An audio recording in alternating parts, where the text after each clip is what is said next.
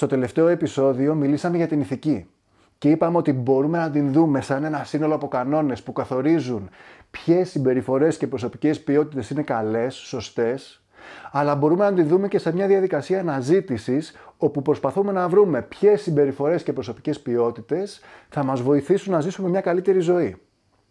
Ωστόσο, κάποιος θα μπορούσε να πει ότι και στη δεύτερη περίπτωση τελικά πάλι σε ένα σύνολο από ηθικούς κανόνες καταλήγουμε. Οπότε, ποια η διαφορά; Λοιπόν, νομίζω ότι υπάρχουν τρεις πολύ σημαντικές διαφορές που αξίζει να εξετάσουμε. Καταρχάς, με το να δούμε την ηθική σαν την διαδικασία αναζήτησης των κανόνων που θα μας οδηγήσουν σε μια καλύτερη ζωή, θεμελιώνουμε την έννοια του ηθικά σωστού όχι πάνω σε κάποια αυθεντία, στο τι λένε οι γραφές, τι λένε οι δάσκαλοι, τι λέει το κράτος, ούτε πάνω στο κοινωνικά αποδεκτό, στην άποψη του περισσότερου κόσμου. Αλλά το ηθικά σωστό το θεμελιώνουμε πάνω στην ιδέα της καλής ζωής. Δηλαδή πάνω στην προσωπική μας αντίληψη για το αρχαιολινικό F. Το F ζήν, ούκεν το πολλό το F, την ευδαιμονία.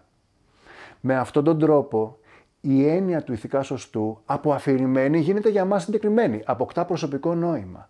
Γιώνεται πάνω στην προσωπική μας εμπειρία, πάνω στα βιώματα και τα συναισθήματά μας. Και ταυτόχρονα συνδέεται και με την προσωπική μας κοσμοθεωρία. Επειδή καλούμαστε να εξερευνήσουμε το επιτακτικό ερώτημα τι συνιστά μια καλή ζωή; Και αυτό μας φέρνει στη δεύτερη σημαντική διαφορά συνδέοντας την έννοια του ηθικά σωστού με την προσωπική μας εμπειρία και κοσμοθεωρία, οι ηθικοί κανόνες από εξωγενείς γίνονται συμμετοχικοί. Και αυτό είναι πολύ σημαντικό, επειδή ένας εξωγενής ηθικός κανόνας, ένας κανόνας στον οποίο δεν συμμετέχουμε εμείς οι ίδιοι ενεργά, δεν μπορεί να αποτελέσει προϊόν ελεύθερης προσωπικής συνένεσης. Αφού η ουσιαστική συνένεση προϋποθέτει και η ουσιαστική κατανόηση. Προϋποθέτει να καταλαβαίνουμε, να νιώθουμε πώς ένας ηθικός κανόνας επιδράει πάνω μας. Πώς επηρεάζει τα συναισθήματα που νιώθουμε και την ροή που ακολουθεί η ζωή μας. Και η συμμόρφωση με κάτι εξωγενές, στο οποίο δεν συμμετέχουμε και που άρα δεν μπορεί να αποτελέσει προϊόν ελεύθερης προσωπικής συνένεσης, νομοτελειακά προαπαιτεί εσωτερική καταπίεση. Προαπαιτεί να καταστήλουμε τον αυθορμητισμό μας. Το οποίο όπως έχουμε δει έχει ως αποτέλεσμα ψυχολογικά συμπλέγματα, την, ε, τα αποθυμένα, τις προβολές, υποκρισία, ενοχικότητα. Το οικοδόμημα του ψυχισμού μας είναι ένα ζωντανό οικοδόμημα. Βρίσκεται σε δυναμική ισορροπία αν αλλάξει μια κολόνα του, δεν θα επηρεαστούν μόνο τα στοιχεία που βρίσκονται αμέσως πάνω από την κολόνα, θα αλλάξει και η συμπεριφορά όλου του οικοδομήματος. Έτσι, αν για να αντιμετωπίσουμε ένα συγκεκριμένο πρόβλημα, επιστρατεύσουμε έναν εξωγενή κανόνα που θα πρέπει να εφαρμόσουμε μέσω της εσωτερικής καταπίεσης, αυτό μπορεί να λύσει το πρόβλημά μας, αλλά θα αλλάξει και τη συμπεριφορά όλου του οικοδομήματος, δημιουργώντας ανισορροπίες σε σημεία τα οποία μπορεί να είναι απομακρυσμένα και που αυτές οι ανισορροπίες μπορεί να εκδηλωθούν σε βάθος χρόνου. Και άρα να μην είναι προφανές με μια επιφανειακή θεώρηση ότι τα δύο συνδέονται. Αλλά αν κάνουμε και ένα zoom out, θα δούμε ότι αυτό το ζωντανό οικοδόμημα του ψυχισμού μας που βρίσκεται σε δυναμική ισορροπία, που ακόμα και αν το φανταστούμε να αιωρείται στο κενό, η αλλαγή ενός στοιχείου του δημιουργεί αλλαγές και στη συμπεριφορά των άλλων στοιχείων, αυτό το οικοδόμημα πατάει και σε ένα έδαφος που διαρκώς αλλάζει. Καταρχάς, ο εξωτερικός κόσμος διαρκώς αλλάζει. Τα κτίσματα και τα πράγματα που έχουμε γύρω μας, τα τεχνολογικά μέσα, ακόμα και το κλίμα. Μετά το προσωπικό περιβάλλον μας διαρκώς αλλάζει. Γνωρίζουμε καινούργια πρόσωπα, απομακρυνόμαστε από άλλα, οι φίλοι μας αλλάζουν σαν άνθρωποι. Και τελικά και εμείς ήδη διαρκώς αλλάζουμε. Καταρχάς, αλλάζει η βιολογία μας, μεγαλώνουμε. Αποκτούμε καινούριες γνώσεις, καινούριες εμπειρίες. Αλλά αφού εμείς οι ίδιοι αλλάζουμε, αφού στο μέλλον θα έχουμε καινούριες αναμνήσεις, ακόμα και καινούριε συναισθηματικές αντιδράσεις, ακόμα και αν δεν άλλαζε ο εξωκόσμος, θα άλλαζε ο τρόπος που τον αντιλαμβανόμαστε. Ακόμα και αν δεν αλλάζαν οι φίλοι μας, θα άλλαζε το πώς τους καταλαβαίνουμε. Ακόμα και εμείς οι ίδιοι, αν δεν αλλάζαμε, και πάλι θα άλλαζε η εικόνα που έχουμε για το πώς λειτουργεί ο ψυχισμός μας. Και όλα αυτά μας οδηγούν στην τρίτη σημαντική διαφορά μεταξύ του να δούμε την ηθική σαν ένα σύνολο από κανόνες ή να την δούμε σαν την διαδικασία αναζήτησης αυτού του συνόλου και αυτή είναι η ίδια η έννοια της διαδικασίας. Αφού και ο έξω κόσμος και το προσωπικό μας περιβάλλον και εμείς οι ίδιοι και η αντίληψή μας για όλα αυτά δεν είναι στατικά, αλλά βρίσκονται σε μια διαρκή ροή, όπως θα έλεγε και ο Ηράκλητος. Αφού δηλαδή το έδαφος πάνω στο οποίο πατάει η κοσμοθεωρία μας δεν είναι σταθερό, αλλά διαρκώς αλλάζει, πρέπει και εμείς να βρισκόμαστε σε μια διαρκή διαδικασία επανεξέτασης, αναθεώρησης και αναπροσαρμογής του οικοδομήματός μας για να διατηρηθεί σε ισορροπία. Για να δώσουμε ένα συγκεκριμένο παράδειγμα. Για έναν άνθρωπο που έχουμε χρόνια στη ζωή μας. Έχουμε σχηματίσει μια συγκεκριμένη εικόνα. Για τον τρόπο σκέψης και συμπεριφοράς του έχουμε διαμορφώσει συγκεκριμένες προσδοκίες, θετικές και αρνητικές. Ωστόσο αυτός ο άνθρωπος δεν είναι κάτι στατικό, διαρκώς αλλάζει ενίοτε πιο αργά, αλλά ενίοτε και γρηγορότερα. Και αν εμείς δεν είμαστε ανοιχτοί και ευαίσθητοι σε αυτές τις αλλαγές, αν δηλαδή δεν βρισκόμαστε σε μια διαρκή διαδικασία επανεξέτασης και ανανέωσης της εικόνας που έχουμε για αυτόν, τότε αυτή η εικόνα και αυτές οι προσδοκίες πάνω στα οποία βασίζουμε τον τρόπο που τους συμπεριφερόμαστε, θα πάψουν να ανταποκρίνονται στον άνθρωπο που έχουμε μπροστά μας. Εμείς θα βλέπουμε και θα αλληλεπιδρούμε με μια πλασματική, παροχημένη, στερεοποιημένη εικόνα και όχι με τον πραγματικό άνθρωπο. Εκεί δεν μπορεί να υπάρξει αληθινή επικοινωνία. Αυτή η σχέση σταματάει να είναι κάτι το ζωντανό. Βέβαια αυτό δεν είναι απόλυτο άσπρο ή μαύρο. Μπορεί να συμβαίνει λιγότερο περισσότερο και να συμβαίνει σε διαφορετικές στιγμές. Μπορεί σε στιγμές κόπωσης και συναισθηματικής έντασης να μας κυριεύει ο εγωισμός μας και να αλληλεπιδρούμε με τη στερεοτυπική εικόνα που έχουμε πλάσει στην οποία ερίστο εμπαρόδο συμμετέχουμε και εμείς οι ίδιοι. Ένας πίνακας ζωγραφικής είναι συναποτέλεσμα και του μοντέλου και του ζωγράφου. Αλλά μπορεί να υπάρχουν και στιγμές στις οποίες να καταφέρνουμε να υπερβούμε τον εγωισμό μας και να δημιουργούμε μια απευθεία σύνδεση με την απέναντι ύπαρξη.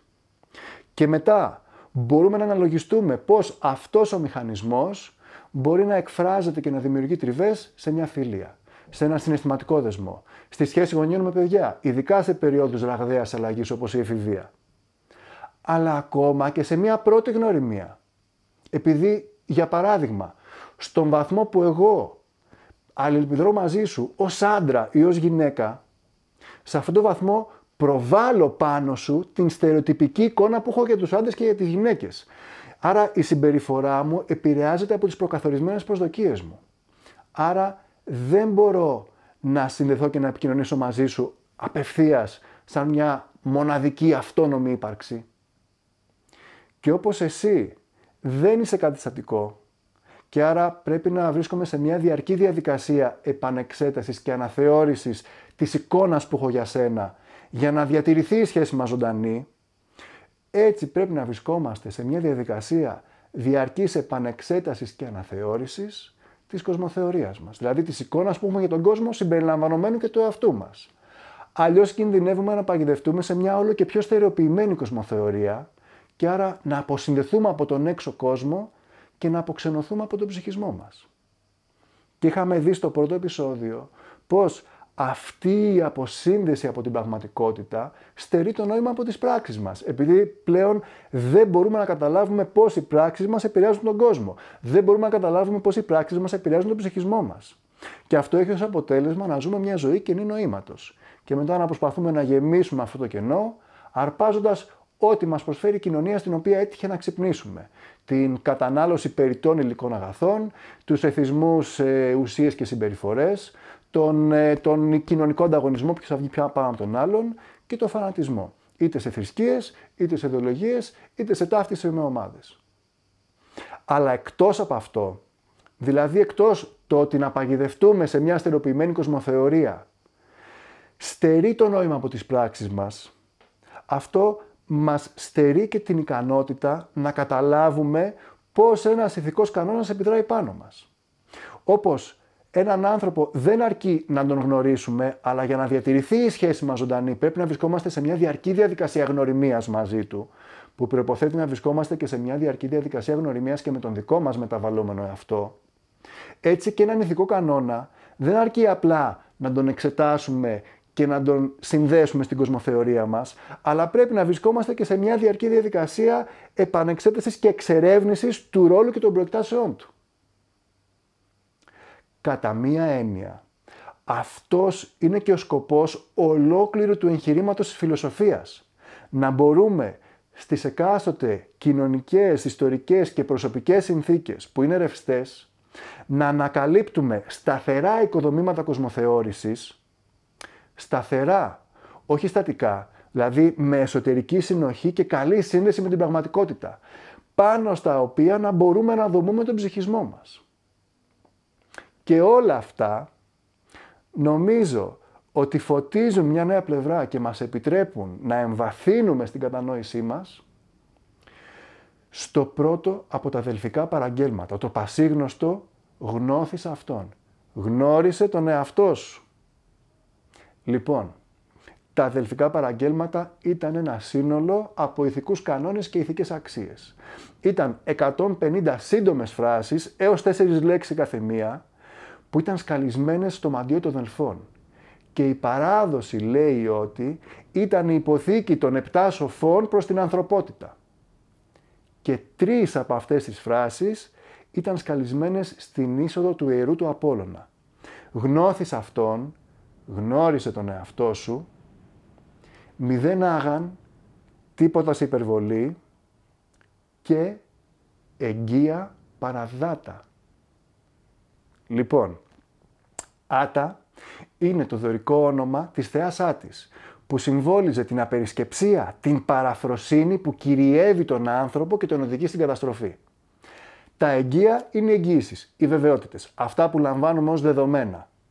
Και παρά είναι δίπλα μαζί. Επομένως, εγγύα παρά δάτα πάει να πει ότι οι βεβαιότητες, το να είμαστε απόλυτοι για αυτά που λαμβάνουμε ως δεδομένα, είναι δίπλα, πάει μαζί με την παραφροσύνη που κυριεύει τον άνθρωπο και τον οδηγεί στην καταστροφή. Και οι σοφοί της αρχαιότητας θεώρησαν ότι αυτό είναι ένα από τα τρία κομμάτια σοφίας τα οποία πρέπει οπωσδήποτε να μεταδώσουν στις επόμενες γενιές. Και θα σας αφήσω να αναλογιστείτε μόνοι σας γιατί και πώς μπορεί να συνδέεται με όλα όσα πάμε σήμερα. Λοιπόν, ελπίζω να σας έδωσα λίγη τροφή για σκέψη και σας ευχαριστώ πολύ για την προσοχή σας.